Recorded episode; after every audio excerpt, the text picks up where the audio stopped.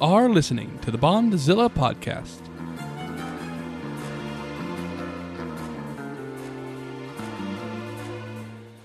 The Bondzilla podcast is an ongoing analysis of two of cinema's longest running franchises, James Bond and Godzilla. This week, the Bondzilla podcast gets groovy, baby, as we take a look at 1997's Austin Powers International Man of Mystery. Oh, behave.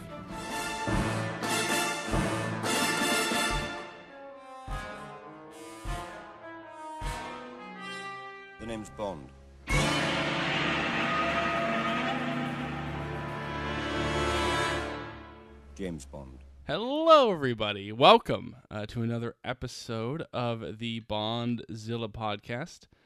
I am one of your hosts. That is Nick. I am the other one of your hosts, Yes. and that's Will. and uh, we are back for more Bond adjacent, Bond related uh, things to discuss. And uh, I think this one's gonna be uh, a little bit groovy, baby. I Oh, think that's yeah. that's where we're gonna be going. I'm hoping this one gets to one million listens.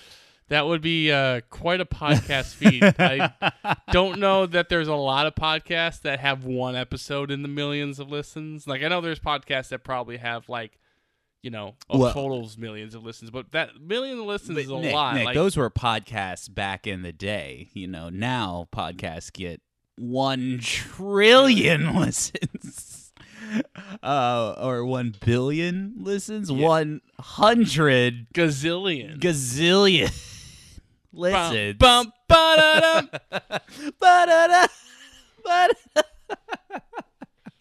yeah, so uh, Uh. in case you just clicked the episode and not looked at the title, uh, we are looking at the 1997 Mm. comedy Austin Powers International Man of Mystery. Yes.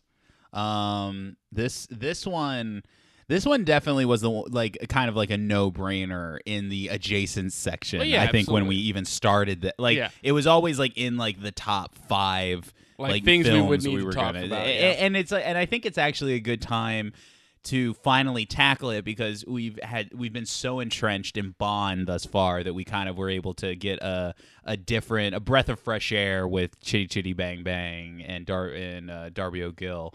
Um, and, and and through that, actually, we're we're able to learn even more about uh, the behind the scenes and background behind certain aspects of the Bond franchise. But it's always good to go back to the reason that we talk about you know these franchises on this podcast in the first place because as we've said many times that um, these movies have inspired uh, so many tropes so many you know pieces of uh, uh, cinematic recognition and um, and, and in this case, uh, spoofs, spoofery is afoot, and uh, so th- it was always like a no-brainer that we were going to get into this. Yeah, and I just think it's just another aspect of the iconicness of you know pop. We've been looking at iconicness of pop culture, and I think that, and I think this is something we'll definitely discuss as the episode goes on. But there's a lot of aspects of the Austin Powers films, Sure. especially that you know that first one, and it's like legacy that kind of really relate to kind of the Bond franchise. Well, other i in some ways, it, it it has Austin Powers did become that other kind of like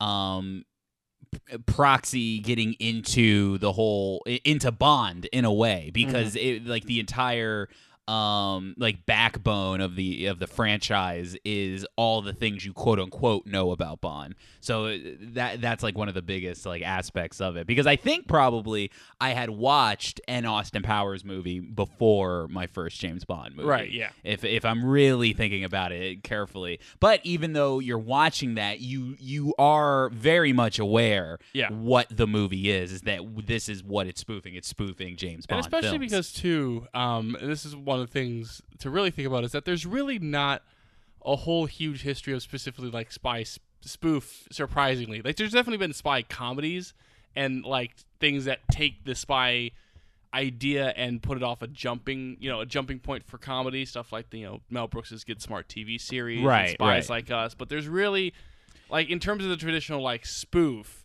and even austin powers to an extent does its like own thing. Um, but it really is like there's not that many what you would call like parody movies or spoofs of the Bond franchise. You're right. Yeah. well, like, because like movies. You're right. Like something like Get Smart is you know kind of a, a it's more of the comedy It- yes, angle. it's more of the comedy angle. Whereas Austin Powers is very much on its Right. sleeve, like we're making fun of the James Bond films. And I think it's also it's just interesting because like, you know, it, it's just kind of like because again, Get Smart's a Mel Brooks production, and I kind of feel like maybe if he didn't do Get Smart as a TV series, that Spies would have been something he could I- have he could have done. I actually don't know if you know this. Do you know that I'm a huge Get Smart fan? I did not actually. I oh dude, I love Get Smart, and eventually we're gonna have to talk about it on the podcast Yeah. because Get Smart was Get Smart was one of the because remember when you're like I don't know maybe it's different for everybody, but there was that age when you're a kid. Now I would kind of go back and watch TV Land. I would be interested in it, but then when you're a kid, sometimes you're like ah TV Land, meh. Get Yeah. Smart was the one show on TV Land that I would not I would like always tune in when there was a marathon and I and I thought it was the funniest thing that ever. Like Maxwell Smart, all of his all of his jokes like what, what what's like the famous one when he's like, "Would you believe uh yeah. It's like, would you believe that it's uh, 20 guards standing out with AK 47s? How about a Boy Scout with a BB gun? like, it's like, ah, It's a- classic, classic I mean, jokes. listen, like I said, it's a Mel Brooks production. like, Yeah. so that's not surprising. Oh, It's- I love it. I can't good. believe you didn't know that about me. No, Like, I I, was- I I have the whole first season on DVD. Did that? I don't even actually think I know that. yeah, no, I love Get Smart. Uh, but no, that's something we definitely do. But I feel, like I said, like I feel like you know that could have been something that he did in his film career if he hadn't like done that in his in his television Sure, career. But sure. I do feel like also because like I think like even like you know one is just like again the Bond's franchise is so specific. You know, I think it's also that this there's a sense that the Bond franchise is already so over the top Right, sometimes that right. like you just you know you want to take things you want to take on things that take themselves more seriously like uh you know Mel Brooks doing like Hitchcock and right, and right. even like you know well, well, because that. even like if you look at a Get Smart, it, it's a comedy, Yeah. but it, it's still a fairly straightforward like mission procedural type like uh, Yeah. show where it's like there is actually like a thread and they have to like do the mission and everything. Um, though, though to be fair, and I think as we'll get into. Uh, as we transition back into our film of Yeah. the day, is that we'll find out that there there are there are some attempts at um at, at actually you know injecting a little bit of uh personality and like legitimate like heart into the in, into the into these films as well because Oh, I yeah. think also Well- we should say and maybe maybe I'm being presumptuous with this one we're talking about ultimately Austin Powers International Man of Mystery yes throughout this podcast can we consider this an, an Austin Powers episode where Yeah. we probably just end up talking about the the, The franchise. the franchise yeah as a whole yeah so we'll probably because we've only watched the one movie Right. because it would be it would have been insane for us to watch all and three frankly, and what's going to be interesting talking about it, probably the movie that I have the least history with is the first one. yeah because there's no and again this is something we'll get into but it's it's one of those things where knowing where the franchise goes it's amazing like what stuff is because there's a lot of very famous stuff that isn't established in that first one there's very much famous Right. characters and scenarios that are very much those other two No, no, no, I- sorry, I didn't say that. I meant right. we're gonna jump back now to we're actually gonna jump back to so we're also talking about 1997's Yeah. Austin Powers International Man of Mystery, directed by Jay Roach. Mhm. Uh, but we're gonna jump back to '93 because we're getting off of Mike Myers, who basically has jumped. You know, he's still kind of doing you know SNL. Um, he does SNL through '95, um, but you know he's kind of jumping out into the pop culture mainstream a little bit more with the Wayne's World movies because he does Wayne's World right. and Mhm. Wayne's World 2 in 93. Uh, but he's starting to kind of think about more what he would want to do and write uh, for himself um, and projects that he would like to pursue. Especially because, you know, in a post Wayne's World 2 world where he's written these movies and helped, you know, you know, be the creative force on them, that he does have a little bit of, you know, ability to pitch, ability to pull into like what he wants to do. Uh, and so he considers um, his family and his father and the inspiration he got from his father. So his father is a because Mike Myers is a Canadian, uh, not British, um, but his father Mike uh, Mike Myers' father was very big into kind of the classic British like kind of comedies. So the stuff like of Dudley Moore, Peter Cook, Michael Caine, Mm. uh, Peter Sellers, of course, and It's also funny the Michael Caine thing too. Yes. yeah, considering where this goes. yeah, Yeah, but just like that kind of like classic like late '60s, early '70s, like you know, Yeah. gentleman like kind of comedy type of thing. hmm You know, uh, especially stuff like Arthur with Dudley Moore and the original Bedazzled with Dudley Moore and Peter Cook, and you know, kind of even stuff like the original Italian Job. And Myers was just like when he started getting acting, he was like, "Well, I always wanted to play a British character, and I always wanted to kind of do something like that." And started to develop a couple ideas. And Austin Powers is kind of a amalgamation of a lot of different aspects of kind of where Myers went. hmm Um, so he started to basically one of the main starts of inspiration was he just basically one time he came home with his wife and he started to just you know as he does improvise flirtations in a British accent hmm and Mike's wife was very into it and thought it was very funny overall. And he said, "Well, you should like write this down, this bit. Maybe you can put it in a in a sketch or something." But that was really the beginnings of the Austin Powers character, um, which would develop, and then Myers would take that character to do improv shows with the Groundlings uh, that he would just kind of appear at because he loved to do improvisation. Of course, he Mhm. formed kind of a fake '60s British band uh, in his post SNL days just for fun. Uh, something similar to kind of what uh, um, uh, Dan Aykroyd and John Belushi did earlier in the 80s with the Blues Brothers, which that turned into a movie. And, and Mhm. while the band aspect of, whereas the Blue Brothers actually became a really major blues band within the 80s, uh, that fake British band didn't do much other than like like local LA shows, but that kind of helped develop the Austin Powers character. And, That's and interesting. That's fascinating because that's something I don't think your average person would know. Is that there? That that's where like the the origins would come from. Mhm. Now, is it in that same? Because that's ultimately is that like what's emulated in the the credits of of this film? Kind of Like, yeah, like the, kind of that sort of aspect and and like the little interstills that sort of Right. Because I'm curious at what point did the character get developed into that kind of like very colorful, like groovy baby, like you know, And kind of you- like hit, like hit, like hippie, like it cool definitely guy. developed out of out of that and Mhm. and definitely developed out of those kind of cla- like because I think that's another thing that that that um Myers has said he was interested in was kind of that 60s aspect and just like the Beatles and like just kind of and and that culture Mhm. of the 60s that definitely matches up and at the same time that you were making like the Connery bonds and stuff like Right. that and how you know that spy would really be but I think it just kind of comes from just a lot of different aspects of, of Myers just kind of going off the wall and then like kind of refining that character to what is in Mm. is in the movie. Um, so basically, like in '95, he starts coming up with this idea for this Austin Powers character to be involved with the movie. Um, and basically, his idea is well, what if you had like this big, basically, what the movie is like, what if you had this big kind of 60s personality?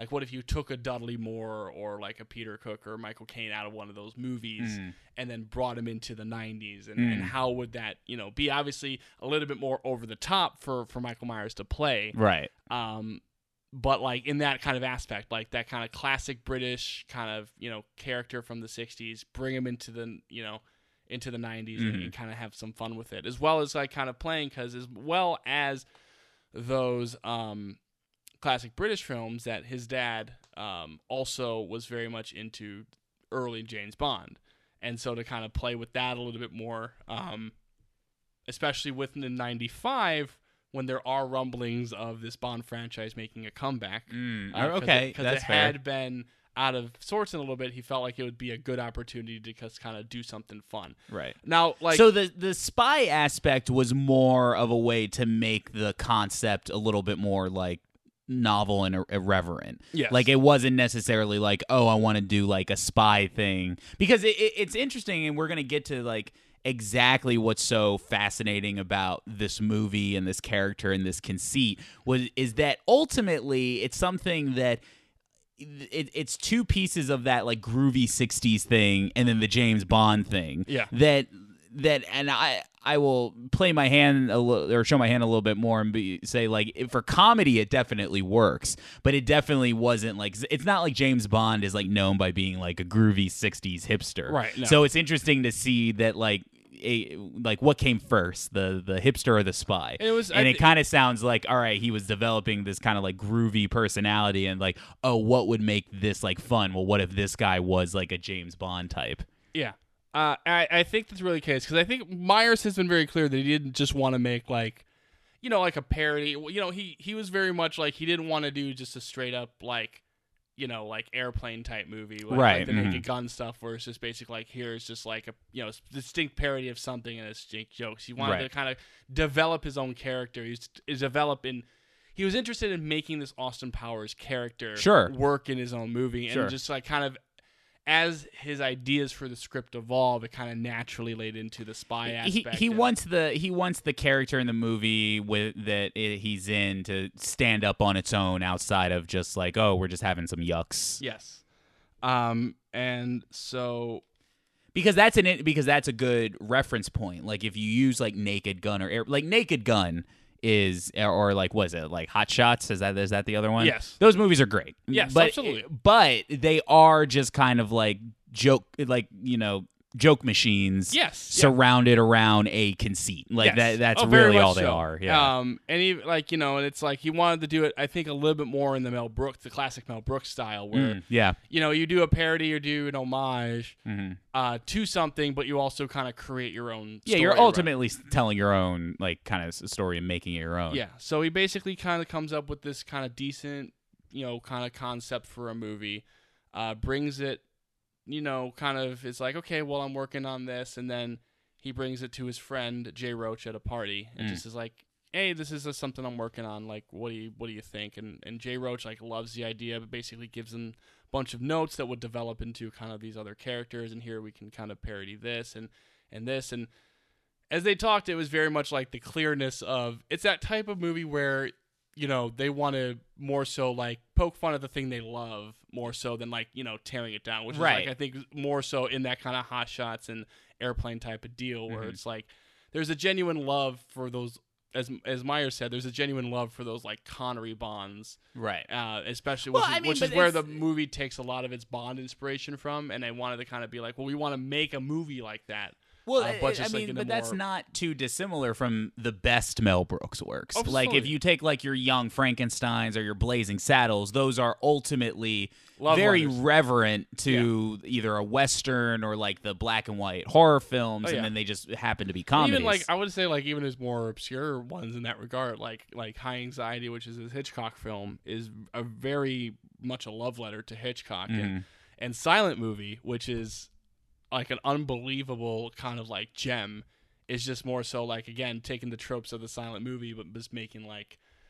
That's really a movie that I would love to talk about sometime because Silent Movie is Mel Brooks just having a power play Mm. because he's just like I'm just gonna make a silent movie because I can because I made Blazing Saddles. Well, Well, but but in that, but you're you're exactly Yeah. right. It's very much still in that realm of just like we just want it. It's kind of like it really is like because when Mel Brooks makes something like a High Anxiety, it's like, well, I just kind of want to make a Hitchcock movie and I want to play with that style. Right. And I don't think it's so dissimilar. Where it's like, well, we just want to kind of make an old school Bond movie, especially knowing that any Bond movie they make in a modern day, which you know, which would become Goldeneye coming Right. out that year that he wrote the movie, um, would be to something that like you know is a little bit more down down to earth now and still has like the over the topness, but is a little more kind of to the ground. And I think just kind of bringing up like the old kind of old school sets and the old school like bigness of those movies. Right, mhm. I think is something that they were very. Interested I mean, even in this movie, down to the score and the musical score, it's like everything about like all of its DNA is such James Bond and and all the and all that. Yeah. So Uh, so basically, uh, he starts bringing around the the script, and basically it's just like, well, we have the solid idea now. Roach has given me some good notes. We're gonna start bringing it around to people, and eventually they get the New Line Cinema, uh, and who uh, the the um, the head of New Line at the time loves this the idea, loves the script, and especially with the success of Goldeneye, they feel like they have an opportunity to jump onto something here. mm. Um, but the New Line uh, president is just like, I'm definitely just all in on this. Um, you guys, uh, you guys have something unique here. Um, something like interesting, something different than the other comedies going around Hollywood, even Mm. something different than what like Wayne's World was, and kind of the more romantic sitcom com- type of comedies that were out there at the time. Um, Because, like I said, it, it- it's definitely a unique amalgamation of how to make fun of Mhm. a spy movie as Yeah. well. And Myers was very happy with with New Line, and basically they were saying like, just this is you, this is Mike Myers. We want Mike Myers. We want the Mike Myers who did, you know, Wayne's World, Wayne's World Two. We trust you, so just kind of go ahead and do it. Because this, yeah, this was back when like you know Mike Myers was the shit. Yeah, I mean, Like, this was. I mean, wanted a piece again, this was like a rising star type Yeah. of deal. Like his, because again, you can't discount like this the big success of the Wayne's World movies and the fact that like, you know, well, Myers was a very much a creative force, and it's like you have Myers and Dana Carvey, and obviously Dana Carvey's career goes in a whole different direction. Mm-hmm. But Myers is the really the one who's writing and producing and Sure. and like you know one decides to make Austin Powers, the other one eventually makes Master of Disguise, Mm-hmm. which is not a movie we'll be watching. as much as I want to join the Turtle Club, we're not going to watch the Master of Disguise. Um, but then basically Myers has the whole, you know, kind of kit and caboodle. It's like, well, you can do what you want, and so Myers pushes for Jay Roach to be the director of the movie, and you know everybody's like, well, we just don't want to hire your friend to do the movie. We want him to a good pitch. But Roach is at this point he becomes like a major comedy director post Austin Powers. But at the time, he was doing an independent, a lot of independent cinema. He had just made a movie about Hitler, and that was kind of you know accessible in the independent circuit. And mostly, what got Roach on board with New Line was just his own passion for the movie. Um, they uh, Roach said that he basically like just talked about it, and you could see the light in his eyes. And then Roach actually storyboarded out the fembot sequence in the movie and basically everybody at New Line laughed at it and basically like, okay, you've got the job. And they told Myers and Roach, okay, we're giving you like 20 million, no more, no less. Do what you need to do. Mm-hmm. And so they're like, okay, let's go for it.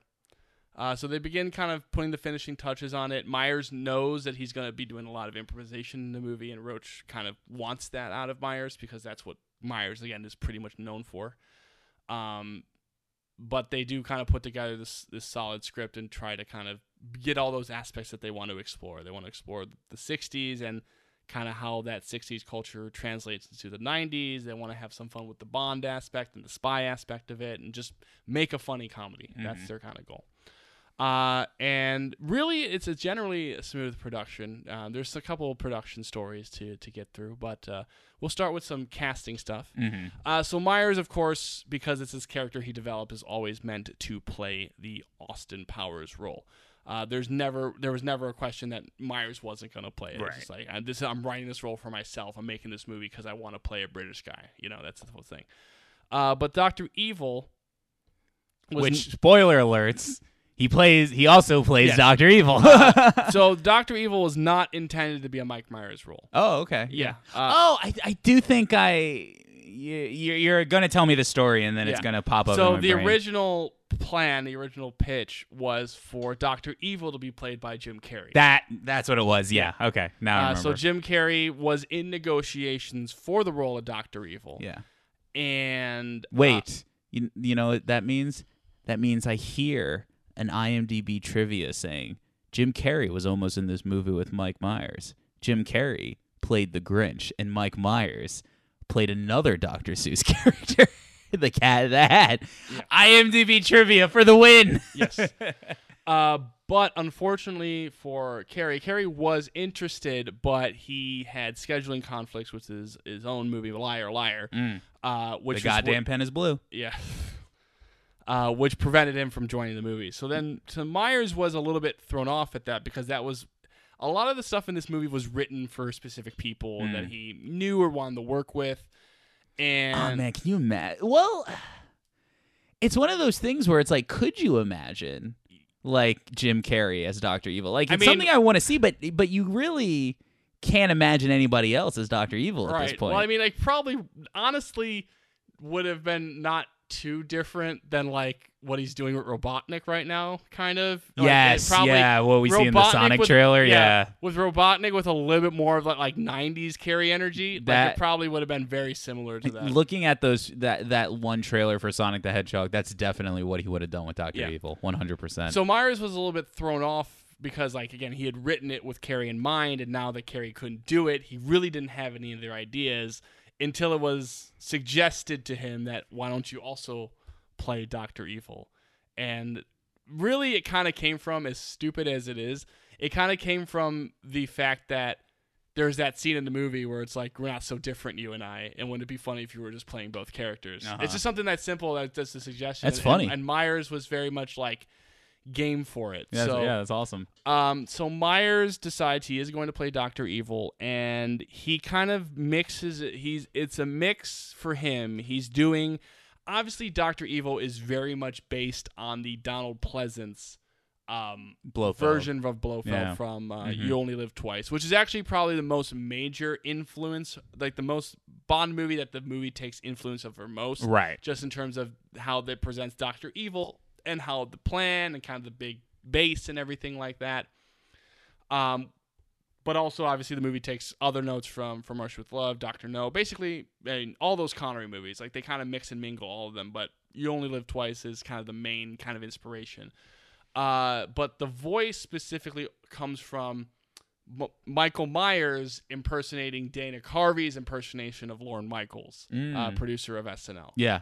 Uh, to the point where I've heard Dana Carvey talk about this Yes. actually. Yeah. yeah, that's basically kind of like a take on that, and and Myers admits that like it's a take on on his on Lorne, but like not exactly, obviously. Right, right. more Well, because I've heard like Dana Carvey talk about like that thing where it's like, well, when he originally did that, it was kind of weird, but yeah, whatever. Life is short. Like it just kind of, but it was like one of those like Right. things because I know like how you know co- comedians kind of taking or bits from other comedians can be a very Mhm. touchy subject. So I do remember hearing a little bit about that. yeah. Uh, but basically, and then even he said like Lorne had a thing for a while where he did a little pinky thing. Mhm, Uh, but yeah. like, he's like, well, he doesn't do it anymore, but I just kind of took it from that. And he was very much game to just put on you know, the makeup and just kind of to do nonsense. And and Myers kind of admits that as much as he enjoys Austin Powers, like doing Doctor Evil and the voice and everything is, is just too well, much but, fun. But but some of this goes down to what some of the genius of the of this series of movie is in terms of conception, because the reference points for it- it's not like you're you're right. Myers is trying to make his own thing. He's not just being like, all right, Donald Pleasence, Blofeld, and then we'll just do a funny version of that. He's like taking all these little bits and creating uh, like this, using that as kind of like the the starting point, and then ultimately takes all these other reference points to make uh its uh, his own character. Yeah. Because when you think about it, like, because for years you're just like, where where does the the pinky thing and the Doctor Evil come from? And now that's the Doctor Evil thing. Yeah. And it's kind of crazy. Like that's not from like a Bond movie. That's just from some kind of like inside joke that they had. Yep. So basically, then, and he just kind of develops the character, and even once he takes the role of Doctor Evil, that character again gets developed a lot more through the improvisation Mm-hmm. of of Myers. Um, but then you have lots more as a supporting cast, Mhm, Um, right. But again, most of it's like kind of people that he wanted to work with, like you know, Elizabeth Hurley was his first choice for uh, Vanessa. Van, uh, Vanessa, um, where she got the offer, and then her boyfriend at the time was Hugh Grant, and Hugh Mhm. Grant was like, "You got to work with Mike Myers. He's like one of the funniest people on the planet. Like you got to do it." That's so that's there's that. awesome. Uh, we also have number two, Yeah. uh, who is a distinct parody of the Maximilian Largo character from uh, Thunderball. That's played by Robert Wagner, who has a connection to the Bond franchise in the Mhm. sense that he marries Jill St. John, who was in Diamonds Are Forever, who's part funny. of that. There's part of that whole controversy with Natalie Wood thing. Uh-huh, uh-huh. Yeah, that whole thing is there too. Um, that one was like again written for him in mind, um, but there was a little bit of like he didn't know if he had scheduling conflicts, so their backup was Larry Thomas, who was the soup Nazi on Seinfeld. So Mm. he basically was, you know, in negotiations when they could didn't know if Robert Redford was going to be available. Robert Wagner did it, but they offered Larry Thomas a cameo. I was about to say the soup Nazi got got Yeah. his role in the And movie though. It was only because because there's actually a lot of like Seinfeld actors in this Yes. movie. Mhm. Uh, it's just because like Myers and Roach were both big fans of the Seinfeld show, So they got like soup Nazi guy because he's like, well, we, we couldn't get you in this role, but you know we want you in the movie somehow. It's Yeah. basically like Myers was given opportunities for people that he likes. So like the Wig Master from season seven is tour guide, and Babu Bhatt is the he head of the UN Security Council. He's just like, I if I can get you guys paid and get you some more roles, like here, like take them. Right. Uh, Seth Green, Yes. uh, Of course. So, so Seth Green had got two tables, uh, two offers on the table simultaneously. Uh, he had this movie and the Carrot Top movie, Chairman of the Board. Uh, but but he said uh, Seth Green said that the reason he took Austin Powers one, he liked the script better, but two, he was doing a David Mamet play on on Broadway at the time. Uh huh. And so he took a look at the like he was just in this mode of like kind of like character acting and like kind of like really serious stuff. So he looked took a look at the character of Scott Evil. It's like, well, if I play this like straight like a drama, this would be like a lot of fun. If I'm mm-hmm. like if I'm in the middle of this goofy comedy and playing off of this weird, you know, Mike Myers like Lorne Michaels impersonation. That's how you know Seth Green is a good dude. I think. Yeah. Like, or at least has a is has a good has some good taste. Yeah. It's like it's basically like if I play this like I'm in a drama, like like, like a melodrama type of deal. Uh huh. I, I think that would be the most fun, especially playing off of Mike. So he would would do that. Um, we also have another direct pawn parody in the Frau uh, Farbacina character. Frau Farbissina. Frau Farbacina, Yeah. thank you. Uh, who is basically a parody of Rosa Klebb from um, From Russia with Love, Mhm. as well as the similar character that's in uh, You Only Live Twice. Uh, I'm sorry, uh, On Her Majesty's Secret Service. And she was basically kind of played by Mindy Sterling, uh, who was basically like when Myers was originally testing the Austin Powers character, he would go to the Groundlings improv shows and he would just, you know, go on stage as a surprise or as a guest and do it. And Mindy had played like a German type of character in one of those sketches with with him and basically he thought that was really funny. So he's like again, Here's I a- almost guarantee you she did the yell Yes. at one point Yes. during that. Yeah. oh absolutely. yeah.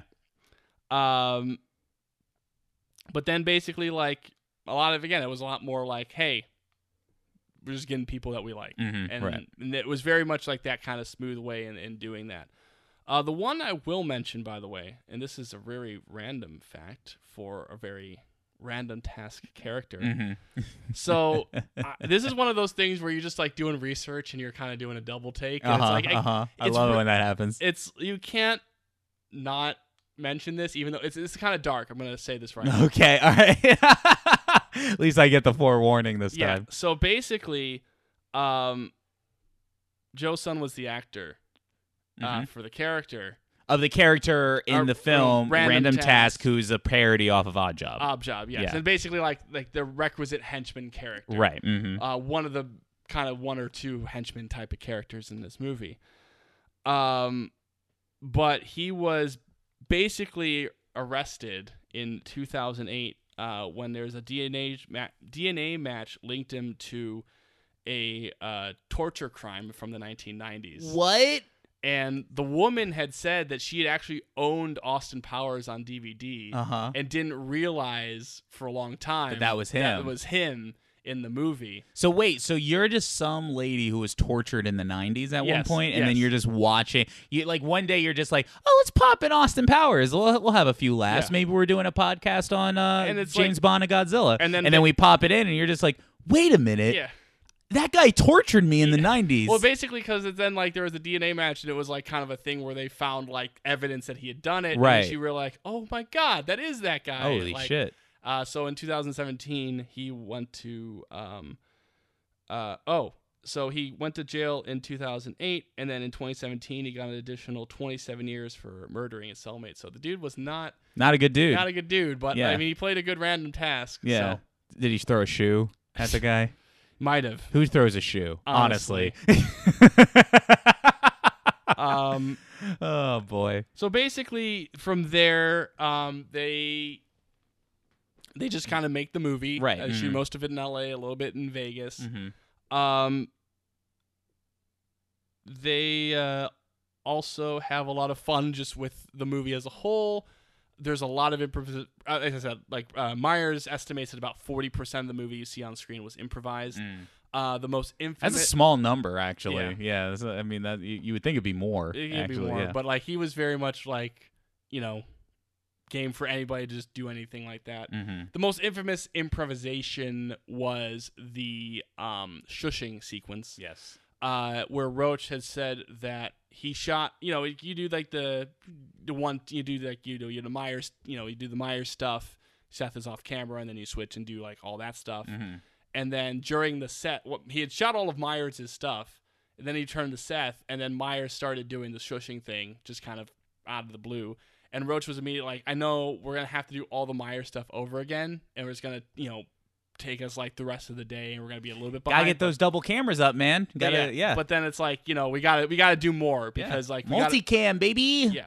Well, that was the other thing about Roach is that Roach one of his approaches to the movie was he wanted to do it old school. Like he wanted to do it like with kind of old older school cameras. Mm. Was it on film? Did they shoot yes, it on film? Shoot it on film. Oh yeah, there you go. You can't, It, shoot it can't on do that then. yeah, shoot it on film, like old school stunt work, uh, which Myers said was was good because it kind of captured the old feelings, but also ended up saving them a little bit of money because Yeah. they didn't have to do like you know '90s digital. Well, that was like the biggest thing. It's like when you were saying like this came out around the same time as Goldeneye. Like it, it look. I mean, not that it looks like an old film, but it definitely looks a slightly older than the time that it actually takes place in. But that that was just kind of that. I mean, that makes sense. I mean, but it, again, it, it it's a benefit too because it gives it that quality of an old James Bond movie. Yeah, exactly. But it was just like kind of Myers said was like the what do you call the no money fun that were, they were having that they were just kind of going a little bit more old school to kind of save a little bit on the budget, but also to capture kind of that feeling because they really wanted to go in on being those old Connery movies, just kind of in a larger, Right. spoofier way. Mm. Um, there is also kind of this aspect of um, the movie having a little bit of you know kind of cheapness to it, of course. Mhm. Uh, one way, so the big base fight at the end uh, was filmed in a power plant in L.A. Mm. And the idea was, well, they were like from the city, they were getting all these approvals and stuff, and they were like, well, this is a backup power plant that's not really in use. It's like used to more for like if there's like a you know electrical issue somewhere. Uh, but you know it should be quiet, should be empty, so we can do whatever we want. Well, the week they were shooting, there was a brownout around LA, so they had to activate this new other power plant. But they were like, "Oh, you should be fine. We're gonna, you know, we'll be we'll be out of your way." But all the generators were on. It was very loud. So basically, they were trying to shoot this like kind of big, crazy action sequence, and um, they were like, Roach had to like, you know, everybody had to wear headphones because it was so loud until the shooting started. Then everybody had to take them off, and Roach was like yelling directions. So that Mhm. was kind of the most craziest Mm. thing. Uh, but but budget consciousness um, was actually, you know, in, basically helped create the movie because there's basically like, well, what can we do without like the huge budget? Biggest example being that they actually did want to get sharks uh, for the movie, but they couldn't couldn't do anything. Uh-huh. They couldn't get the sharks; it was too expensive. So Uh-huh. they're like, well, the effects guys like, well, what can we do? It's like, well, I can make the water bubble. And then they were just Mike and Jay would just riff, and it's like, well, what if we did like a joke about that? What if that we couldn't? get Oh, the, that's awesome. they actually couldn't get the sharks. Uh, you know who was a very big fan of this movie? oh. Carrie Fisher. Oh, wait. You mean wait? What do you mean she was a big fan of it? Explain. Explain this Yes. story. So she is involved Yes. with the movie. Yeah. Uh, she plays a therapist in a little bit of a cameo role. Easily, probably takes part in maybe the funniest scene in the movie. Yes, one of the funniest scenes in the movie. And she, Mike Myers has said that she, he he knew her a little bit, like because she had been on SNL and Mm, right. stuff like that. And she was just he basically like sent her the script as like kind of a, you know, it's kind of a reach. It was like, well, if you want to do it, it's there for you. You know, we'd love to have you. He wasn't really expecting her to do it, but he remembers that she was immediately like into it, and when they were shooting the scene he screamed like how many times she would come up to him and be like, "I just love all the weird choices you're making here. Like I love the weird choices in this scene, Uh huh. and like she's just like throughout the movie. But I just like I love like how weird this scene is, Uh huh. and like I, I you know because it's Carrie Fisher, and Carrie Yeah. Fisher's kind of game for that sort of Oh, of course. Oh, yeah, yeah, yeah. but Everything she I've was ever like heard a of her. huge like like let me like do whatever I need to if I want to improvise a little bit like she was all game for it and, Mm. and Seth Green says she was like one of the best people to work with because Right. like she was just so into just being odd for Yeah. the sake of the movie Oh yeah, definitely. and uh, I mean I I think that's Myers in a nutshell though it's just like he's very much like gets a group of actors together in this movie that is all on board for just being weirdos Mhm. and and especially because Mike himself and and Seth has also talked about this and that just seeing how far Mike would go for a joke, or how much he would, you know, you know, the dancing and everything like that, like how much he would make a fool of himself for the movie. It's just hmm. like it kind of inspires everybody else. We're like, It's definitely infectious because like literally when the lead of your movie and the lead like that essentially is a playing your lead hero and your lead villain is going ape shit like it's just going nuts like and it's just like letting it all hang out it definitely inspires you to loosen up a little bit yeah. And uh, the hardest, I will say, we're gonna, because because none of it I've ever heard was is like from an intimidating standpoint it's Yeah. literally I've only heard that he's just like a goofball the toughest scene in the movie to do was the scene where uh, there's like kind of the the nudity blocking um, Mhm, that, right. that Elizabeth Hurley does with with Mike working up because that was a legitimate one shot one shot take mm-hmm. and it was very much like Myers had the easy job because he had markers on the floor that he would go to. But Hurley was kind of had to sneakily look into kind of a camera and kind of make sure she was pointing her, you know, her magnifying glass and her T in the right spot. So Oh, that that's was- interesting. Is actually blocked. Um, and so they basically it took 25 takes to get perfect and there was a point where they're like well is there another way we can do this because it seems like this is going to be impossible but they nailed it on the 25th take uh, now they would just do it with all CGI yeah Yeah. Mhm. they would just put the put that cgi magnifying glass in her hand um, yeah, that- actually, maybe. and even even the similar scene at the end of the movie also still rather tough uh, with both of them being pretty much nude Mhm. um, not truly truly nude but Mhm. nude nonetheless um, but those scenes actually almost gave the movie an r rating uh, Oh, wow. and they had to really negotiate and at the end of the day the only thing well, to be fair, one of those jokes is pretty tasteful until she eats a sausage. Like that's, that's actually the joke that's actually the joke that almost got them the r yeah, rating. I mean, like they that. were, that they were able lewd. to talk the ratings board down, Right. but the ratings board did require. They said that the Mike Myers was showing a little bit too much ass in the movie. Oh, oh, well, hey, Yeah. well, I mean, he is. You see what he did to those fembots. I can see why they were a little. why they were a little concerned. Mm-hmm. Yeah. Yeah. Um, But that's pretty much that's pretty much the the movie. Um, you know, like they basically just had a lot of fun, and it they did not go over budget. They did not over schedule it. They, Yeah. they basically like hit all their marks, and you know, just kind of the general production stuff. But you know, very kind of like a movie that everybody has a fun time with. Now and then getting into the movie as we lead into the discussion about the movie, just talking about Mike Myers a little bit because I kind of like opened up like a little bit about at the top about like m- his fame a Mhm. little bit.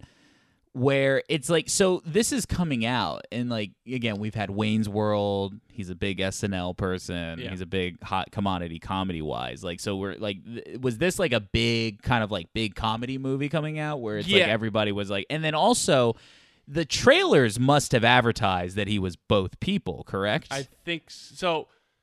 The other thing, so I was actually going to get this a little bit later, but basically there was an aspect where the movie did not test well.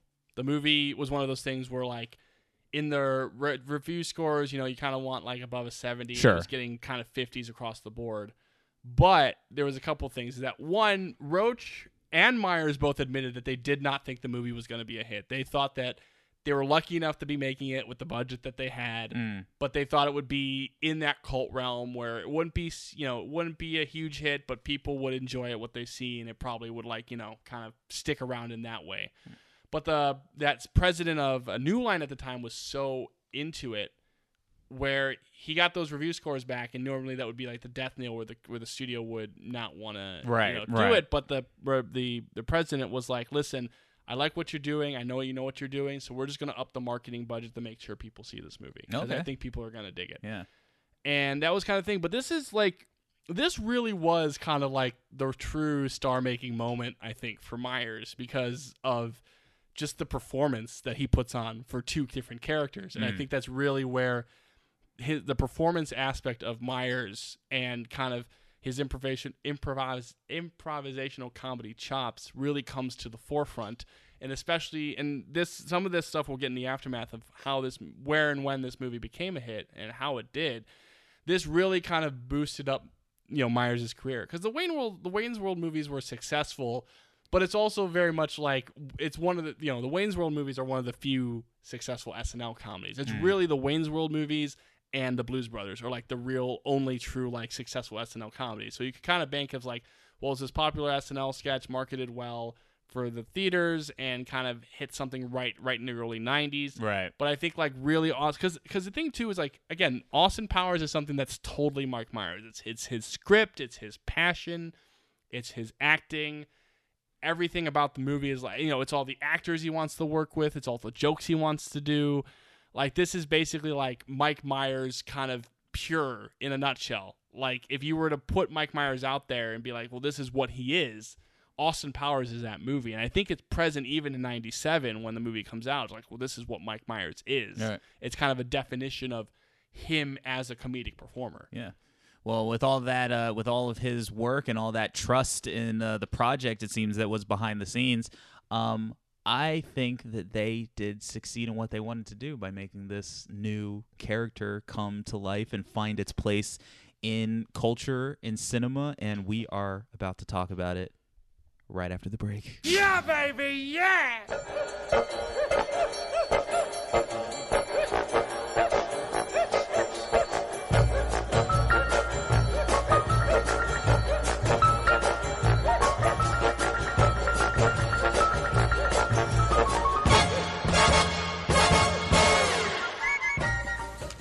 You know, I have one simple request, and that is to have sharks with frickin' laser beams attached to their heads. Now, evidently, my cycloptic colleague informs me that that can't be done. Uh, can you remind me what I pay you people for? Honestly, throw me a bone here. What do we have? Sea bass. Right. They are mutated sea bass. Really? Are they ill tempered? Absolutely. Well, that's a start.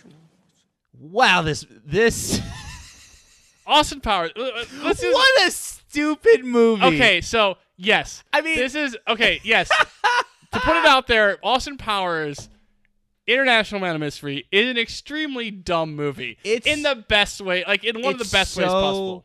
It's so stupid. It's, so it, it dumb. pummels you with stupidity to the point of you just have to enjoy yourself. Well, it is a bunch of actors and comedians, and especially Mike Myers, just completely making fools of themselves, making the stupidest gags and like putting it out there unashamedly.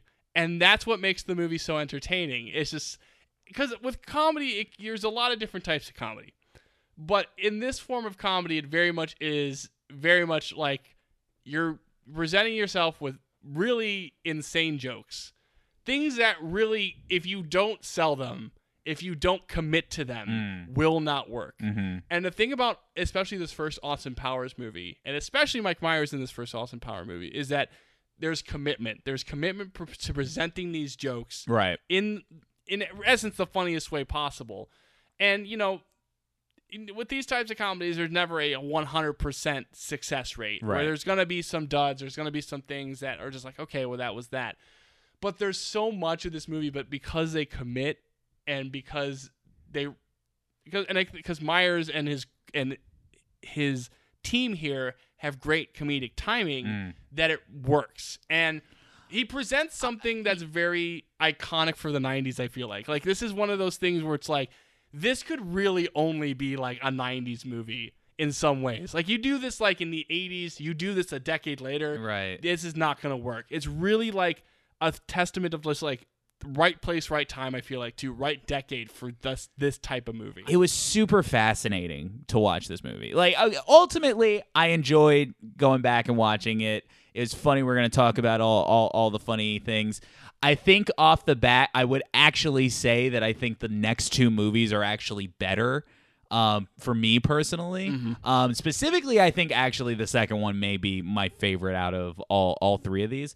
But what was so fascinating about watching this one was not only um, you know revisiting it um, after uh, after a year or so, but also like the biggest thing was that it was fascinating to watch because this was the movie that birthed all of the things that you know about Austin Powers. So it's weird because like because again my entry point was the second one and then going forward. So you know and through you know cultural osmosis you know all like the like the gags and the jokes. You know the oh behave and Yeah. the groovy baby and the raw and like it's like one million dollars. Like you knew all that.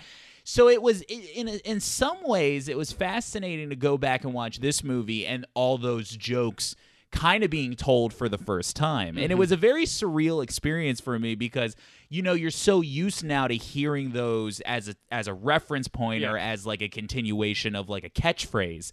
But at this point it wasn't a catchphrase. It was just that was the joke in that's the movie. I mean, and, and that's something we've talked about like over the course of even the podcast with our with our big franchises. It's Right. like seeing the establishment of like shaken not stir, like over our Bond stuff, and Right. even Godzilla, like those tropes getting established. It, And it's it like- was definitely odd to to Yeah, to, to go and it- back. yeah, it, and it was it was still fun. It was still, but it, it was interesting. It, it's kind of like an exercise in like you know how uh how we've kind of grown comfortable with how we you know have viewed it because Yeah. even like I said in the next two movies they are used more as catchphrase, whereas in this movie it's like the gag. Yeah. and, And it, it- it was it was very because yeah because Yeah, they become. right, you're just they so become, familiar with Because it. in the next movie, they become the crowd pleasing jokes. Like, Right, You, mhm. gotta have the oh behave. You gotta have the one million yeah dollars. you got to have the it's a man baby. Yeah. like there's just there's just so Yeah. there's just but it's so also many like it's also yeah. funny to just get this out of the way too. Like how much else is established in those other two movies. Like you know, this movie does not have Mini Me. Right. Does not have Fat Bastard. Like Right. which are characters that do become you know another Mike Myers character. Yeah, I would say Mini Me would probably be The, the the major one. the- yeah, the the that would be the next of the tri- the trinity of like Yes. what of the characters that make this franchise the Mm-hmm.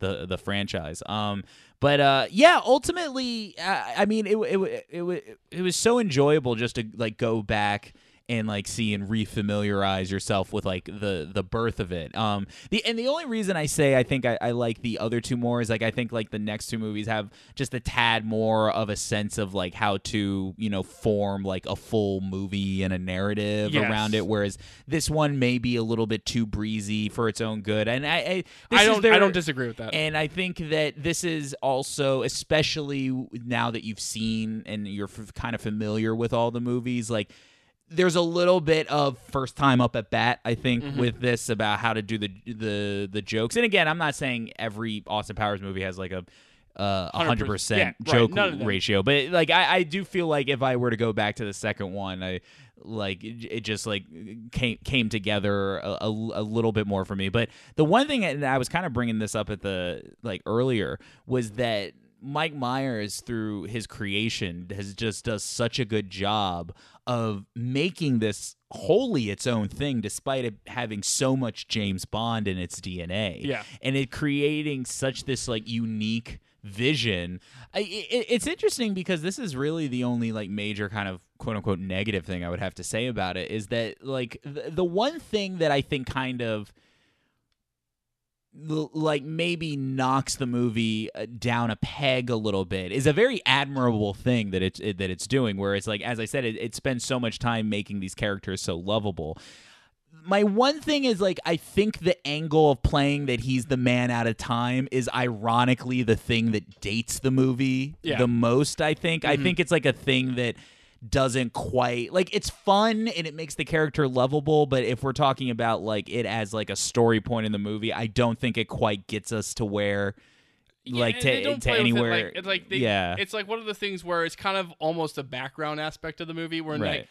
they. But they, it, it they- is they- the thing they- in the they- movie yeah. that they kind of put in to give like, oh, this is the character arc of yeah, yeah. Austin Powers. Well, it's, one, it's one of the things where they do stuff with it, but they don't do enough. right I guess right. because it's like you get like some gags where he's like, you know, some some of the gags about it, but it's also just like you know, most of it that kind of they do is like his just kind of He's a swinger. he's a swinger type of deal, Which is ultimately kind of like I, I mean there there's like the things because it's like they even though he's like an idiot like they don't ever really go overboard with it where he's like you know being like too like you know handsy or too like aggressive about it. It's just kind of he's he's just kind of like a he, like he's just uh, that mindset where it's just like oh it's just we're all just having a party baby. So that would be my actually my only uh kind of my biggest criticism other than a few like you know um pacing and you know joke ratio things yes. but I mean. Man, is it infectious Is it? though? No, it's- it's- it's such an it's infectious movie not- from the opening theme song to, like, I mean, yeah. Sorry, go ahead. What were you gonna say? I was gonna say, well, the opening theme song is uh is a song by Quincy Jones. yes, yeah. Um, I played that in band in high school. Yeah. yeah. Well, what's funny is that like because Myers was a fan of the song, he knew it from like another TV show uh, that played it, and Quincy Jones actually Myers contacted him and not only asked him permission, but wondered if he could, you know, uh, basically remaster it for the movie. And Quincy was more than happy to do it, so it's like a fresh version for for the movie version. Right. Uh, And I mean, it's- what a great way to introduce the character. Oh, the, the opening of this movie is fabulous. Yeah. like it's just so like like again like kind of gets into that like retrospective of '60s and Mm-hmm. just kind of the the the fun and and just nonsense of. You know, like they're all dancing in the streets, and then the cop comes up, and then the cop starts dancing with them. Right, right. And there's kind of the Beatles thing where he's getting chased and everything. But it's just like, it's a perfect way to just get you within the tone of that movie Mm-hmm. almost right away. well, we talked about a little bit about like, well, let, let's talk about. I want to talk about like uh, Myers as like the two characters, and, and this kind of goes back to a question I asked up top about as I was watching this. Like, is this like what would we consider like the Mike Myers character? I I like because like- like I, I would not deny anybody who says it's Austin Powers. I, I think the only reason I like up top it said Shrek because Shrek is one of those ones where I think like probably like it's just because you know it's a voiceover role, but Yeah. like to be fair. He has made that character the His character own, that, yeah. Mm-hmm. that it is. So it's like one of those things where I think that if we were being fair, that he his role as Shrek would probably be a good contender for Yeah. what like what is the Mike Myers role. But like I actually think this may be No, I- I would- even more so than Wayne from Wayne's World. Yeah. Like I think this is a good one. I 100% agree. I think that because I think it's also the fact that he's both Austin Powers and Doctor Evil that kind of makes this the ultimate Mike Myers movie. yes. Because in some ways, like yes, like Austin Powers is definitely the character he's passionate about. And like he wanted to play so badly, but I almost feel like Doctor Evil is like if you were to make like distill Mike Myers as a comedy performer, like how he portrays Doctor Evil is like Mike Myers incarnate to me. It's just like with because because Doctor Evil again is so easy to just riff out of. You can just tell that he's just like throw me a freaking bone here, Right, and just right, like him yeah. like, yelling at people, and again Uh-huh. even like the shush scene, like Yeah. which I'd mentioned in the preamble. And in the, in the pre-production is like that's totally just Myers just being Doing stupid. his thing, yeah. It's just like, and even like you know, because not just because because the way that Myers works, it's not just a shh. You know, he does. You know, he does that a couple times, and Mm-hmm. it like any other actor, any other like kind of thing would just do like a little shh. You know, this sort of thing. But like he's like going into like I have a whole bag of shh, so I'm gonna give you the shh, and like he's like, having those bits just with the shield. He has like you know five or, or six bits that are just out of the shoe thing, Right. and like that's what Myers is. Myers is just gonna riff and you know commit. He's gonna- commit. he's Yeah, gonna commit to he's it. gonna commit and and come up with a million different ways to tell one joke. And so, what is it about specifically his role as because Austin Powers, like, just if we're going to talk about him in that role, again, I go back to that it's almost effortless how much he gets to make the character lovable mm-hmm. and like likable. That it's just like you just want to see this character because it's very easy for a character like that to be annoying. Yes, But there's just something about like I don't know whether it's just it just seems it just feels so natural. Like you're always kind of aware that it is Michael Myers doing his thing, but also it just it transfers just enough into being like its own unique character that I- you're just having fun seeing him play dress up to the point of you're just so willing to go along for the ride. I do think it's just like his investment and his passion for the character, and I think you could just tell that he really wanted to do this. Yeah. And I think that he just inhibits, not inhibits. He he exudes that personality. Just it just comes off of him so naturally. Mm-hmm. The role of Austin Powers, despite it being like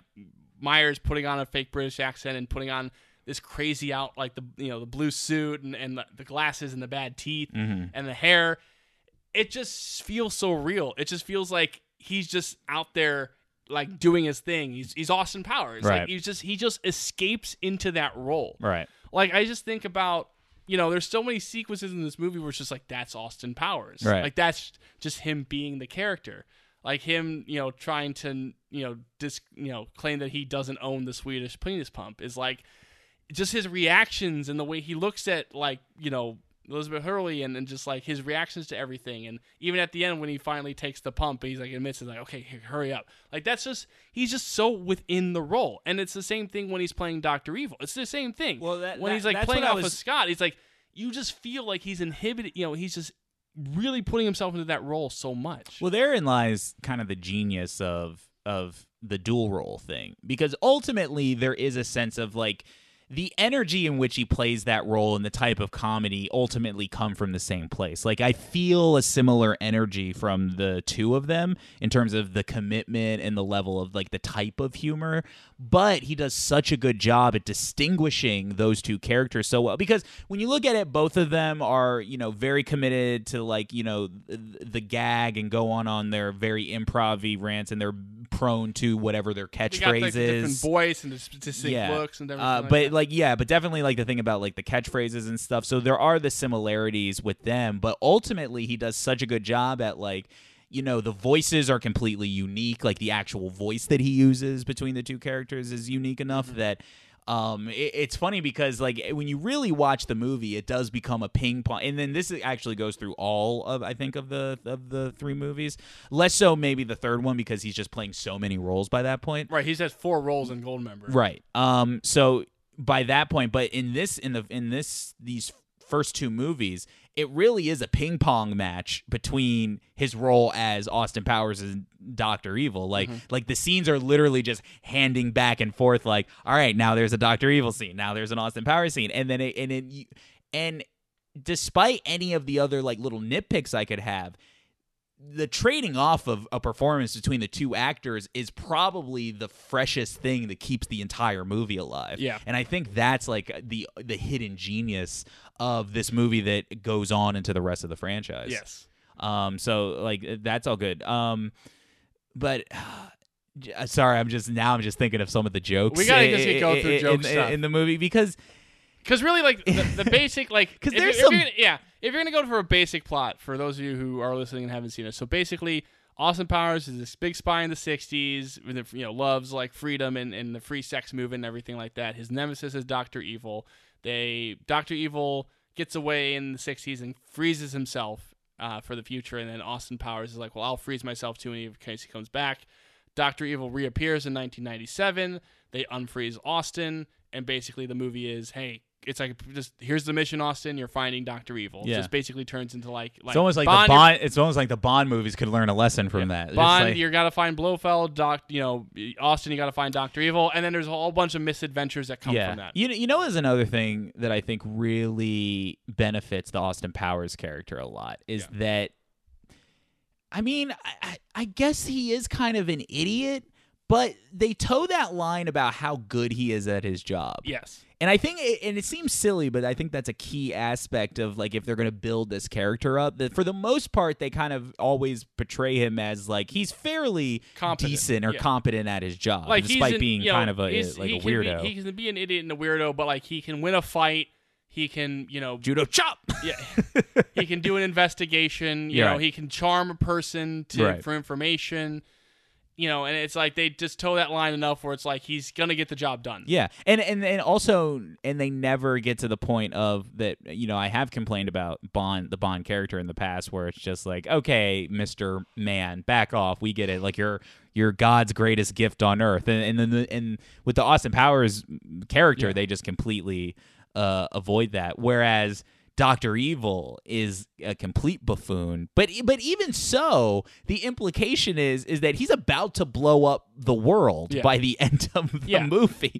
It makes it all in an odd way very engaging, Yeah. like and fun. Like you always you're always like paying attention to what's going what's going on.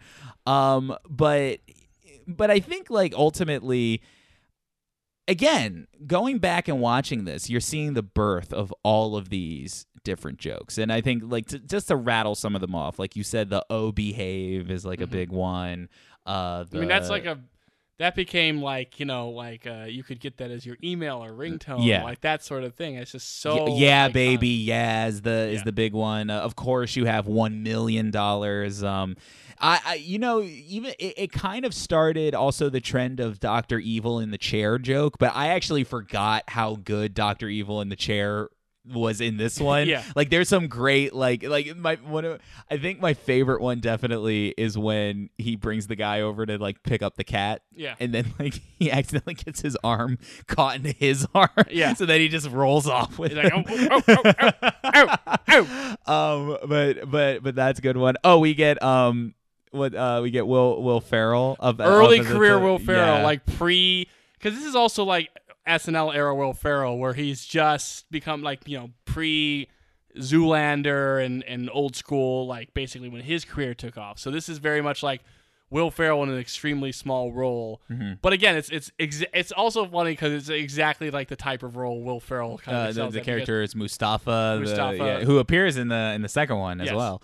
Well, because Um, like in this movie, again, total Will Ferrell thing is um his character because uh he wears the fez. he wears the fez, but he but because Doctor Evil at the beginning of the movie does the thing from Thunderball where like you know Blofeld like hits the button and the, the person falls in the chair to his doom. right, yeah. And so Mustafa like created the cryogenic thing, but the cat lost all of his hair. Mhm. Mr. And it- Bigglesworth. Bigglesworth, and it's I I think it I bet it's also also implied that Doctor Evil lost all of his probably hair too, and so he puts the thing and he's like, okay, you're you're dead, and he puts him in the furnace. No, no, no. It was funny because that was a joke where he's just like, oh fuck, what was the joke? He said something like, "It's like we did not consider feline complications Yes, in the, they in the did not consider feline comp- So basically, he, you know, Doctor Evil like puts him in the furnace thing, and he's like going on. He's like about to like, okay, well now we're gonna do our evil plans.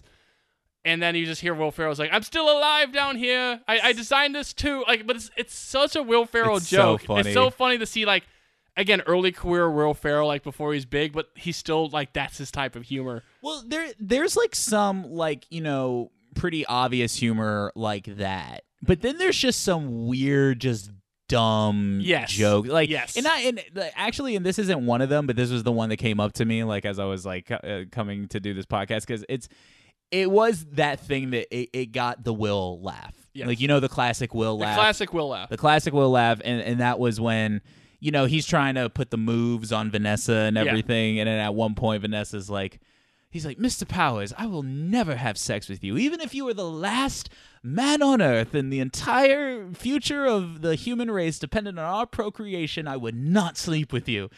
and then Austin is like, so what's your point, Vanessa? it's just, it's just such a Stupid. such a good joke. Yeah. that's such a good joke. so good. And then of course, but then I, I think if you want an actually legitimately gold joke in this movie, Yeah. is allow myself to introduce myself. Yes. like that's like a legitimately gold joke. Well, that's that gets to do we when you mentioned that. I got to mention, of course, one of one of the best Bond type of jokes in this movie, Mm-hmm. where he's doing that. He's at the poker table with number two, and number two has his assistant. oh yes, yes. And so he does like allow myself to introduce myself. I'm Richie Cunningham, and this is my wife, Oprah. Oprah. but then it's like my name is number two, which is never not funny. My name is number two, and this is this is my assistant. Alotta Fagina. And that's even like I love that it's just like again even Austin does the double take on well, that name. I think since you know we had kind of set up at the top, we may like touch upon the other movies, but the, all the movies in their Bond lady names, Yes. they have Alotta Fagina. Yeah. They have Ivana Humpalot. yeah. They have, of course, Fook Me and Fook You. Oh man. is that it? Is that is that all? Well, I mean. I would. I mean, it's not like truly. what was Heather Graham's character? that she's name? Felicity Shagwell. Yeah, Felicity and Shagwell. Foxy Cleopatra. Yeah. Okay. Yeah. Yeah. Yeah. But yeah, the uh, the uh, uh, Ivana Humpalot is is, is really Yeah, good. Yeah. But but yeah. Alotta Fagina is a really funny name. Yeah. It's really funny. yeah there's just the there there's just so because what what are some of the other like you know big ones obviously we bring you know scott uh in, in, into this and the in the, and the shushing and Yes. and everything that Um, that's really good I oh and then like frau with the the yelling Yes. send in the send in the fan bats like it's so good that's like one of those jokes my dad loves that joke Yeah. where he's like send, send in the cloud like so oh that, that uh, that's I a think real like good the one. I do think that the Scott and uh and Doctor Evil relationship as a whole is a lot of fun. Yeah. Oh yeah, no, that's really good. There was a your daddy a okay. So there was a movie. There was a moment in this movie where like Nick and I were enjoying it because it's like you know we're we're familiar with it and we're just rewatching it. We're we're having some chuckles. But there was a, a moment in this movie that just I think broke both of us and just like and we both had the same reaction of what a stupid movie. Yeah. Like you could not there was that was the only response you could have to that and that was when Mike Myers as Dr. Evil does his weird Macarena dance. Yes. He's like he's like he's like come here, come to your daddy. I'm hip.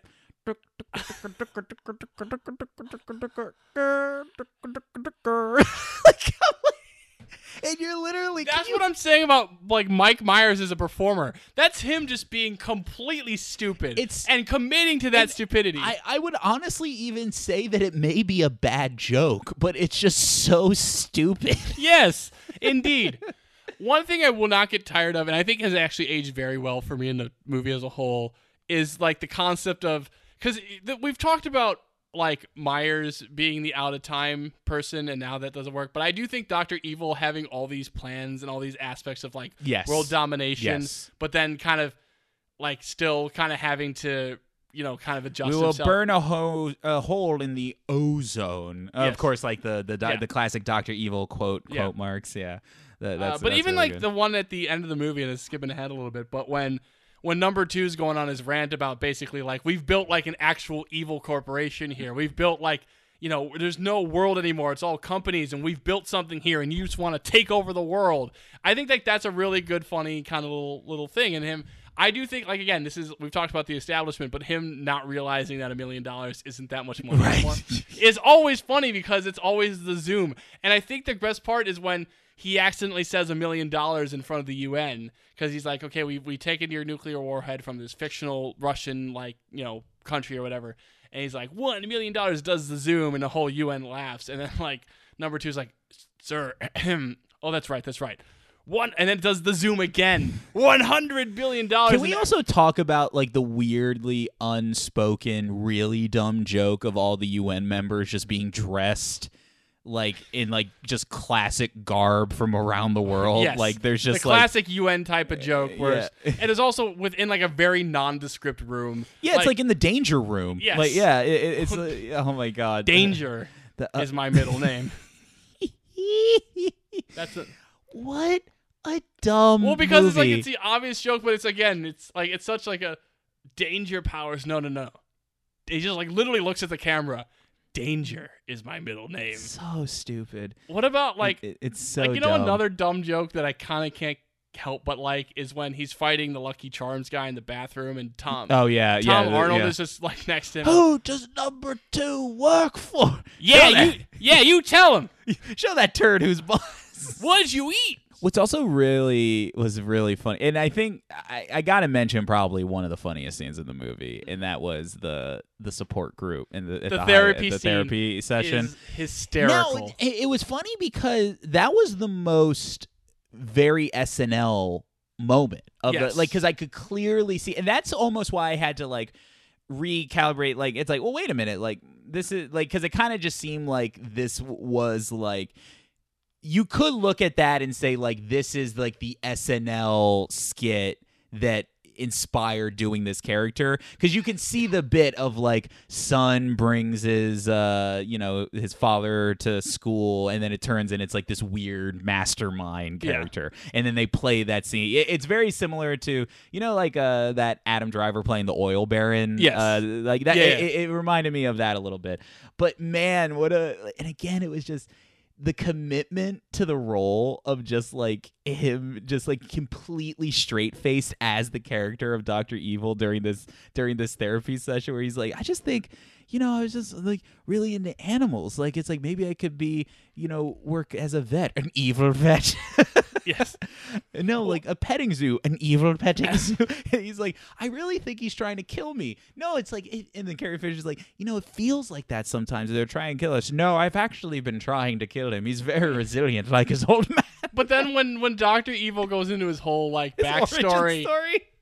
Where it's like my father like you know beat me, which wasn't too like out of the ordinary, and as rem- we wore our meat helmets it was just maybe- absolute nonsense. But and then like and then the entire support group just kind of like being like, yeah, I actually think it may be that monologue may be the best written thing in the movie only because it's a series of nonsense. He is saying absolute absolute just malarkey Yeah. and it's just and because it's so nonsensical it's hysterical And then and then it Wait, would, and then later on in the movie, he's like, he's like, I thought we made, s- s- uh, we had a breakthrough. we had a breakthrough in group, and he's like, I had the group liquidated, you little shit. Yeah. What does that mean? They know, he's like, he's like, I had them liquidated, you little shit. They were insolent.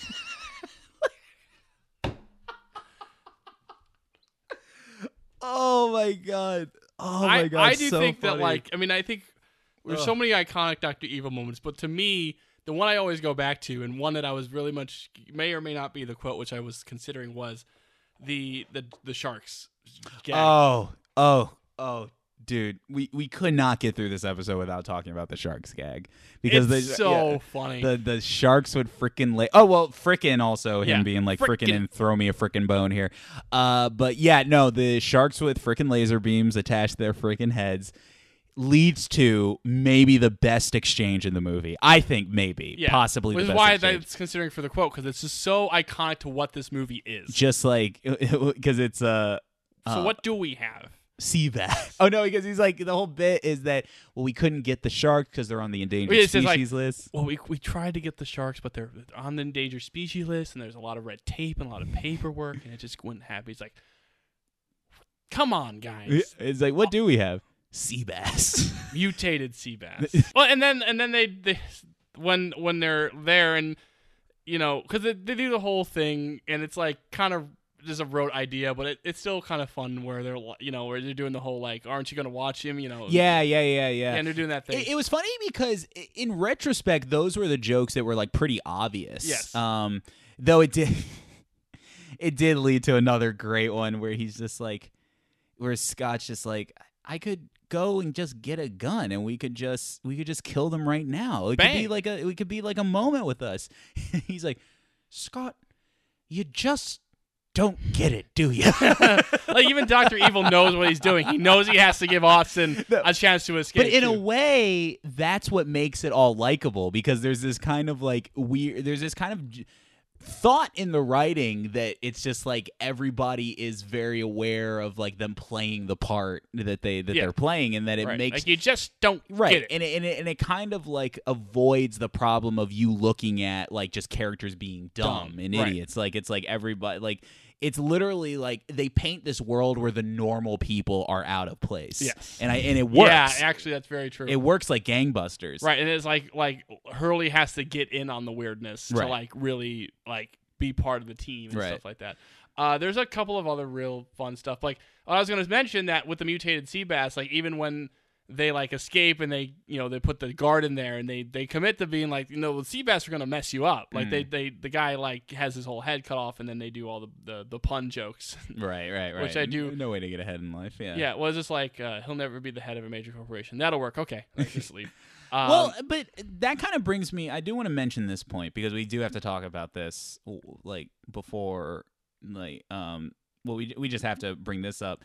Is that so? Ultimately, we're talking about this because it is in some way, shape, or form a parody of James Bond. right, a parody like of Bond and an homage to those like like those original like classic Bond right films as well. but what i found interesting of it was that it was just emulating so many other things that it ultimately evolved into like this thing that sh- weirdly shares dna with one thing and is inseparable from the bond franchise but simultaneously carves out its own path. Because when you think about how unique it is like i've already mentioned at top it's like the james bond thing but they're adding like the the, the 60 swingers thing but then immediately it's like oh we cryogenically froze him too. Like so Right. there's like so many of these weird like it, it's so bold in a way i think or just maybe not even bold just smart on the on the right on the filmmaker's point of view that at no point did it feel like it was beholden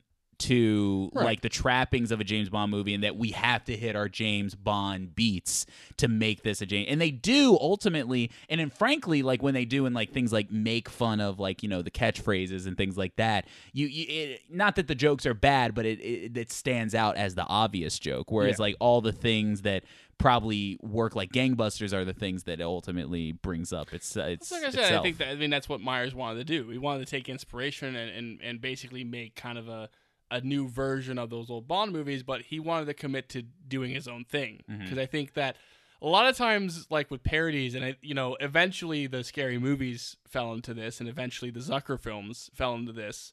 Uh, the post airplane naked gun Zucker films is that when you get to beholding and you're making fun of a certain specific thing Mm. and you're just playing those beats, well, like when you look at like something like like a scary movie four, when it's just like, well, here's the beats from War of the Worlds, and now here's the beats from Saw, and it's just like kind of you're just kind of taking you have to hit everything, right right Whereas I feel like Myers and in that in that realm of the old Mel Brooks comedies is basically saying like, well, I want to take inspiration from this, and I do want to kind of poke fun at the specific things that I want to poke fun at. But it's also something that they genuinely have like a love for, mm-hmm. and I think that there's that aspect of like, well, I want to make it my own thing. I still want to be this creative force on this movie, and I think like Myers.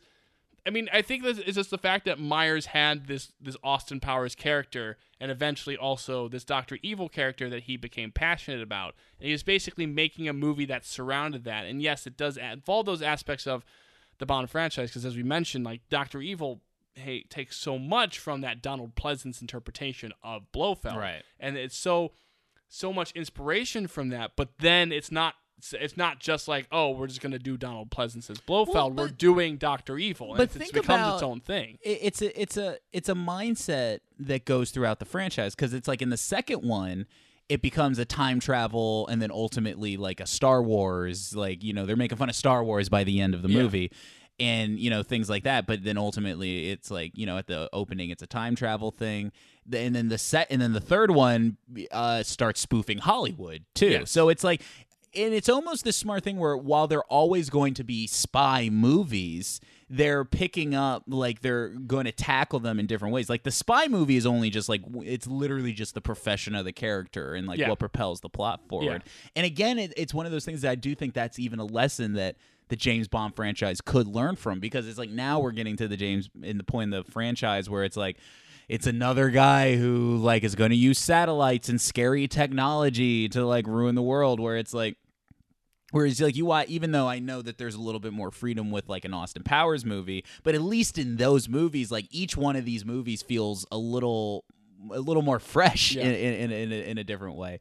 Um, because, like we said, like if we're going into all these like big jokes that they do, there's so many famous jokes from this franchise that aren't like as you said with characters that aren't even in this movie. We have like the silhouette jokes from the next movie. We We have- have the look up in the sky and like what is that? Wiener, get your wiener. yeah, like just yeah. like there's so many jokes like that that aren't in there yet.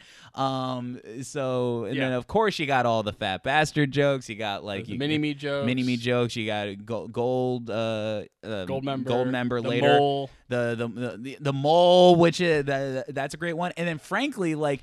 You, you don't even get probably maybe the best addition to these movies and probably like the my favorite thing that they've added to any of these movies is Michael Caine in the third one Yeah. hilarious he's very- so great in that yeah, in- he's in so that one. funny in that one, and also like the evolution of the. Well, I also think that what's fun is that they do get to uh, evolve those characters. Like Yeah. they do evolve the Doctor Evil and Scott relationship. You kind of get deeper into Myers with, with his father in that you know Mm-hmm. in that third one, and kind of his self realization about his mojo in the second one. Even I think like you get kind of more of that history Mm, right, between right. the characters, and I think that they do. But I think it's just in general they do have a genuine love for these characters, so that when they do continue this franchise onward, again, whether or not those movies hit 100% of the jokes, I think there's that genuine love for what they're doing, and I think that's always something that shines through. I also have to say that, and again, I know I'm hopping all over the place. Elizabeth Hurley, not bad casting. No, no, she's great. Yeah, she movie. actually like you know she you know they don't try to over comedy her like they don't try to force comedy Right. with her There's because she's not a comedian. Yeah. But she fits in the comedy and I think she, she, fits in good, the movie. I think she has yeah. good chemistry with with, I with agree. the Powers character I and with, with Myers as a whole. Um, there's other great. Uh, But also, it leads to another amazing joke with her in the next movie. Where we find Oh, out with- she's a fembot, and it's like it turns out uh, Vanessa was a fembot. Yes, sadly, we knew the whole time. they just move on. it's just like that, but like, literally like that makes really no sense. It We- doesn't- it makes no sense. Let they just all. move on. Um, Um, but anyway, sorry. But there's what other like just to kind of go through some other great gags. There's of course the classic. They're on the like the uh the um. They're like approaching the henchman on like the car. Oh. God, And yeah, on the on like, the on the get out of roller on thing. the roller, no, the, the steamroller, and the, the henchman won't get out of the way. So funny. So it's just that. There's also the jet gag where Myers has to turn around his little cart in the, like the really small hallway, and he just can't do it. The hallway's too small to do like a three point turn, Mm-hmm. And he's just like it's he somehow gets just stuck where he gets like the car just like But again, but and you know what's funny? Again, that goes back to this whole ping pong match between Doctor Evil and Austin Powers because literally that scene is, I think, sandwiched between like one or two other scenes of like. Doctor Evil in a plastic suit falling Yes. off of a chair. Like that's all this movie is. It's just like going back and forth to these weird little bits with these characters. So good. absolutely, absolutely. Um, just like so much insanity. But but but I did want to touch upon this just one last time. But it's like but as we have watched all of the Bond movies, and now that we're going and now that we're watching this movie, what are our feelings about that? Like because it's like I've always thought like in some way, shape, or form, and this may be blasphemous to say, and I'm not saying you get Bond by watching this movie, but you definitely get the social and cultural cinematic impact of Bond if you watch this movie because again it shares so much of that DNA where it's such like it's it it it's not a, a shame to hide its influences which I Yeah. think is like really fascinating Well, again, about watching it. I think it's like again, they do genuinely love what they're, you know, kind of, you know, Mm-hmm. taking inspiration from. There's the genuine love for kind of that original Connery era and the stuff like You Only Live Twice and Diamonds Are Forever and uh, you know, Thunderball. Like they have a genuine love for what's presented in those movies. It's here. I do think having gone through the whole Bond franchise again, it's funny because like I always knew that well, this really like isn't truly like it's not like it's truly like a James Bond parody. It's just more so it takes that inspiration.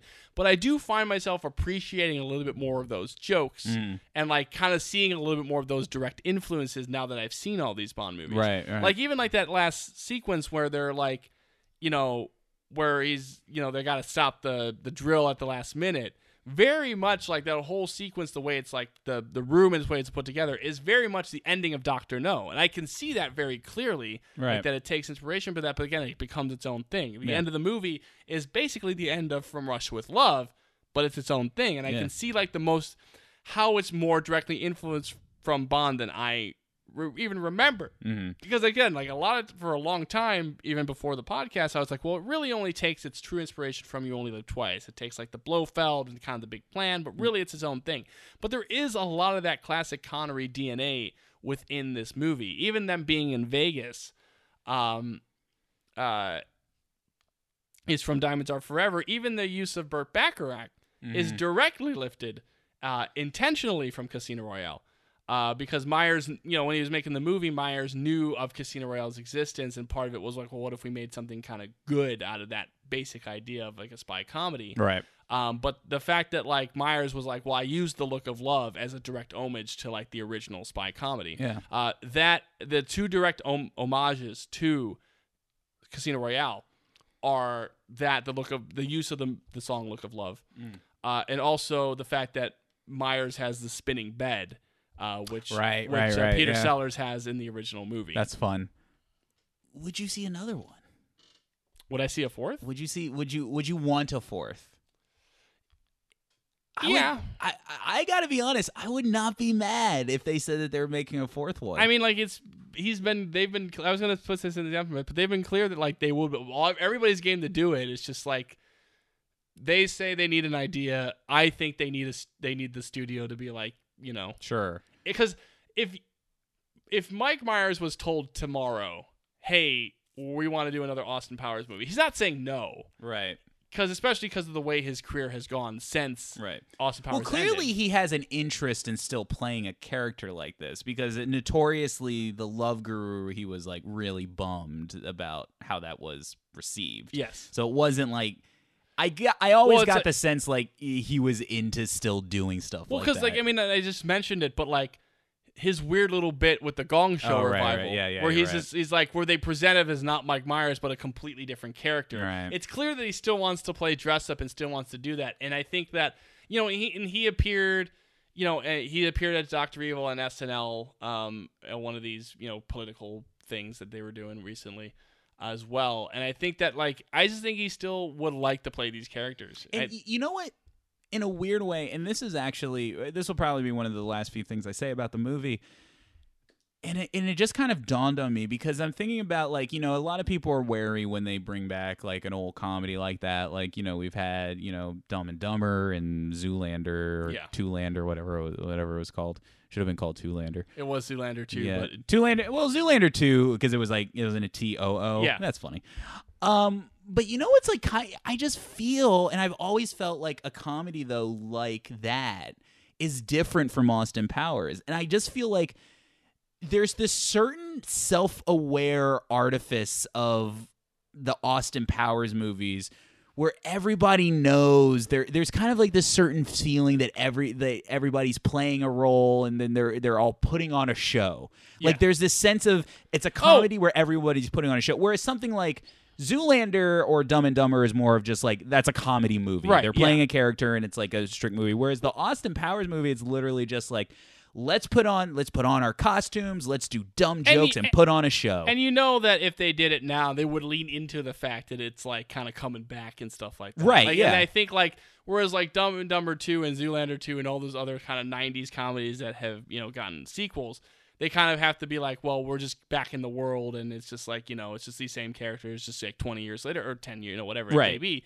But like with with Austin Powers, there would be so many dumb jokes about how like it's like a you know like we're like Doctor Evil would totally make a reboot type of joke, Right. And it would be dumb, but again, Myers would commit to it enough where it would kind of probably be funny. Yeah, and and that's another thing about like the Austin Powers movies is like they don't really establish a world. It's just a weird cartoon It's- world. It is. Like- it's kind of what it is. It is kind of a weird little cartoon world. Ultimately at the end of the day i i really enjoyed revisiting this. And i think actually talking it over and just seeing of the impact of like not only um you know its roots but you know how much of a path it carved out for itself. Mm-hmm. I, I, I think th- th- I, I- I'm re- I'm really glad. I'm really glad that we were able to re- revisit this one. And uh, and honestly I, I can foresee myself uh may- maybe even buying that triple pack Blu-ray that I've been seeing on Amazon. It's an easy purchase. It's only ten dollars. I think. Well, I think you're gonna have to do it like right after. I this. think I may have to. All right. um, so quick little aftermath. yes, aftermath. All right. So the movie uh, releases on um, I had the date right here and I lost it. May second, nineteen ninety seven, Mm-hmm.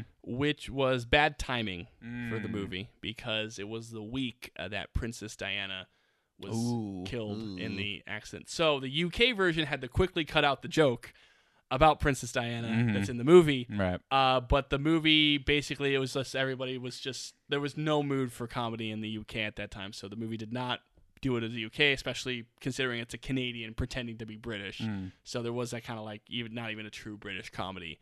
Uh, and America did okay. Uh, ended up making the 50 million worldwide, which wasn't as much as they had hoped, but basically what's what Roach and and Myers expected more so than they were like, okay, well this is just gonna be it for us.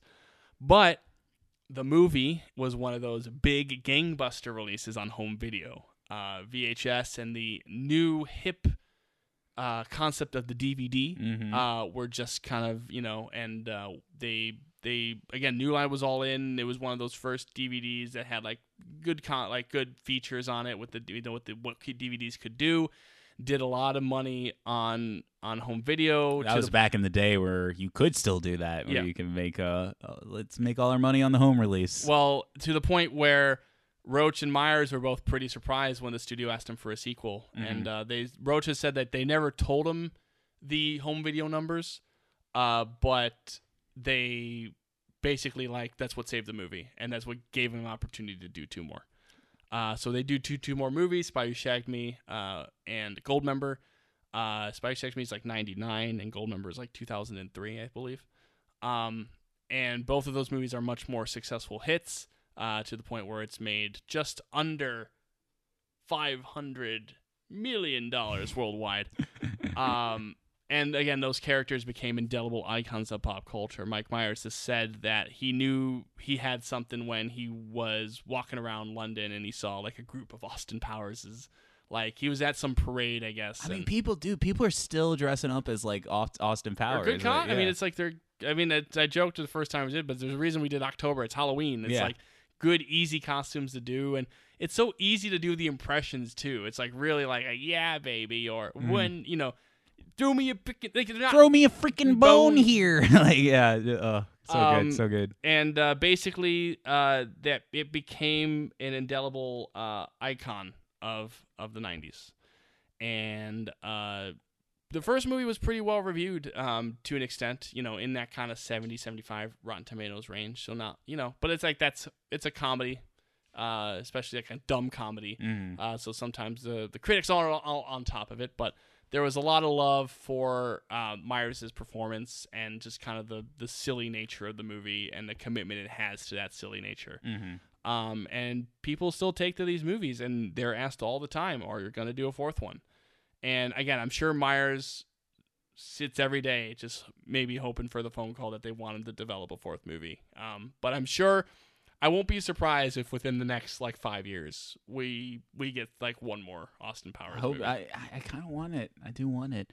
But you know what? I want to know more. Who's Harrison Ford in this movie? Oh boy, who's Harrison? he would probably just play like the president yeah, or something. I mean it would just yeah. be a very simple role. yeah. it would just be Um, like, like we he- got Harrison Ford in this. He could have been like the general at the beginning when Clint Howard is like talking about the big boy Yeah. in the in the sky. He could have just been like, "Get me to London." What about that silly joke where, like, the general's like he calls the guy, he's like, "Get me my bag and feed my goldfish." Like that was another like really stupid joke. Uh, but he would probably be somewhere in that vicinity. Yeah. Um. yeah, I think so. Uh. Or else he'd be in like uh like kind of a another ex- like another executive at at Virtucon who doesn't know about any of the Doctor Evil stuff, and Mm-hmm. he walks in like, "What the hell is this?" Yeah, I definitely think like uh like the president. I think that would be That would be the really easy good. one. Though a funny joke would be if he was like like you know prime minister of like Britain. yeah yeah. but, it's- but he didn't put on a British accent. Right, exactly. Like he's just Harrison Ford. that would be a good a good Austin Powers joke. I would like that. Um, Oh, don't yeah, don't forget that. uh You know, what if he was one of the people that was actually a man? You know, it was like he was one of the people in disguise. it's a man, baby. Like, when he punches uh, Basil's mother, yeah, yeah. it's my mother. Oh my god. Just like well, she is very mannish. She got it look like she got hit with the ugliest. I only fear. Just, oh, just I'm so still thinking of- juvenile. I'm still thinking of more jokes where it's just like I only fear two things: nuclear weapons. What What's the other thing? Oh yeah, because it's like yeah, and he's like um because he said he phrases like there's it's like I only fear two things, and nuclear weapons is one of them. What's the other thing? Carnies, that was also uh, circus folk, nomads, yes. smell um, like cabbage. that was I, I the last story before we move on to like you know what's coming up next Yeah. is that that was like a late night improvised thing. Oh, And- really? And, it was basically like it was like four in the morning, and that was like the last one, and it was like the best take because it was the only one that Roach and Hurley didn't laugh at. Uh-huh. So you can because if you look closely in that scene, you can see Myers starting to break himself Uh-huh. because he's so tired. Uh-huh. But they were like, "Well, Hurley didn't laugh at that one. I didn't laugh at that one, so we're good to use That's it." funny. But like, there's a lot of like, yo, there's probably a lot of improv on the cutting room floor that's like hysterical. Oh, I'm probably sure. like like the extra footage of this movie is like right up there with like the Blaze of Glory alternate take sequences. Nice. Which is my favorite all time favorite alternate take sequences. Man, now you just got me thinking about a fourth one. Imagine all like the the new comedians and the you know like like you you get, Oh. you would get like Keegan Michael Key. You gotta there. get you would have to get Kate McKinnon yeah, in this movie. Kate McKinnon Kate would be McKinnon playing like a cartoon character against Austin Powers would be amazing. I can Like, see it. like you basically would get all the current SNL. she would be like the new Frau. yeah. Oh man, like she would. Yeah, she'd definitely be part of Doctor. Evil. Either Evil. that or you make her like a um like a Famke Janssen, like her character, Oh yeah. and like uh Either yeah, or I could I could see her like- easily if the, if you did the thing where like she's working with with Austin for a little bit, but she's actually working for Doctor Evil. But- Right. But, they do like a thing where like she's like a triple agent. She's working for someone else completely. yeah Yeah. yeah. I want it. I want it now. All Make right. it. Come on, guys. Come We'll- on, we'll new co- line. We'll call. We'll call Get your Mike. shit together. We'll call Mike Myers. I'm sure he's not doing anything. I was, I was happy we saw that one. Good laughs, good times, Yeah. all around. Um, so that wraps up this episode. Yeah. Uh, for this week. Um, wow, Nick, you keep on bringing me good treats for this. Uh, for these Bond adjacent movies. Yeah. And uh, you did inform me that you know where we're going next time. Yeah. So next time, I think this one's long overdue for us. November, you know, November's coming up. We got Thanksgiving. It's a very American holiday. And uh, what better way to celebrate Thanksgiving in America by talking about one of the ultimate Americans, a favorite of the Bonzilla podcast? Oh no. We're going to talk Oh, no. about Harrison Ford. Oh no. We're going to talk about Jack Ryan. Oh no. We're going to take a look at the second Harrison Ford Jack Ryan movie, Clear and Present Danger. He did break the law. You broke the law. Broke the law. That's by the way already. That's our quote for that movie. There's no way that's not our quote. One hundred percent. Uh, but we're All gonna, right, okay, good. And we're gonna I- I- I take. a, we're gonna finally take. A, we we've talked about Jack Ryan back in the day when we did our winter marathon almost a year ago because Yeah. it was around your birthday because I got that. you that gift. Yeah. But I think it's finally take a little bit of a deeper dive, not a deep dive, not just yet, but a deeper dive into the world of Jack Ryan. Sounds good. But next time is not a James Bond episode, it's a Godzilla episode. And Nick, we are finally gracing our audiences with the end of the Millennium Era. And what better way to go out than with a bang, with not just a war, but the final war in Godzilla Final Wars. Not just one kaiju, not Yeah. just two kaiju's, many kaiju. a whole a gaggle of kaiju. a smorgasbord of kaiju. Yeah, yeah. I wonder what what would you call like a like a a, a thing of, of kaiju, like a like a plot of kaiju, like a like a kingdom of kaiju. I guess a kingdom because it's like oh king of the monsters, right? I So yeah, yeah, a court, a court of kaiju, not like court like a like not like milk, like a court, like a you know yeah, King yeah, Arthur's yeah, court. No, Yeah, I did think you said court. yeah, uh, it, it sounded like court. Yeah. so it's like, but yes, the end of the Millennium Era is upon us, and I can't wait for us to revel in the absurdity and the insanity that is Godzilla Final Wars. Yeah. Yeah. But until then, I'm done. You're done. We're done. Good night, everybody. Nick, plug away. All right. And I'm going to go to bed. We have bonzillapod at gmail.com. We have uh, twitter.com slash bonzilla007, facebook.com slash dun- bonzilla007. Like and subscribe, iTunes, and SoundCloud. All right. Well, until next time. I'm Will. I'm tired. Oh, oh, behave, Nick. well, I was going to say, so I'm Nick, Yeah. you're Will. And we can't forget, Will, that there is a Godzilla joke in Goldmember. So there is also a connection to well, uh, there is, but due to international copyright laws, it's not. Still, we should run like it is Godzilla. All right, play the theme.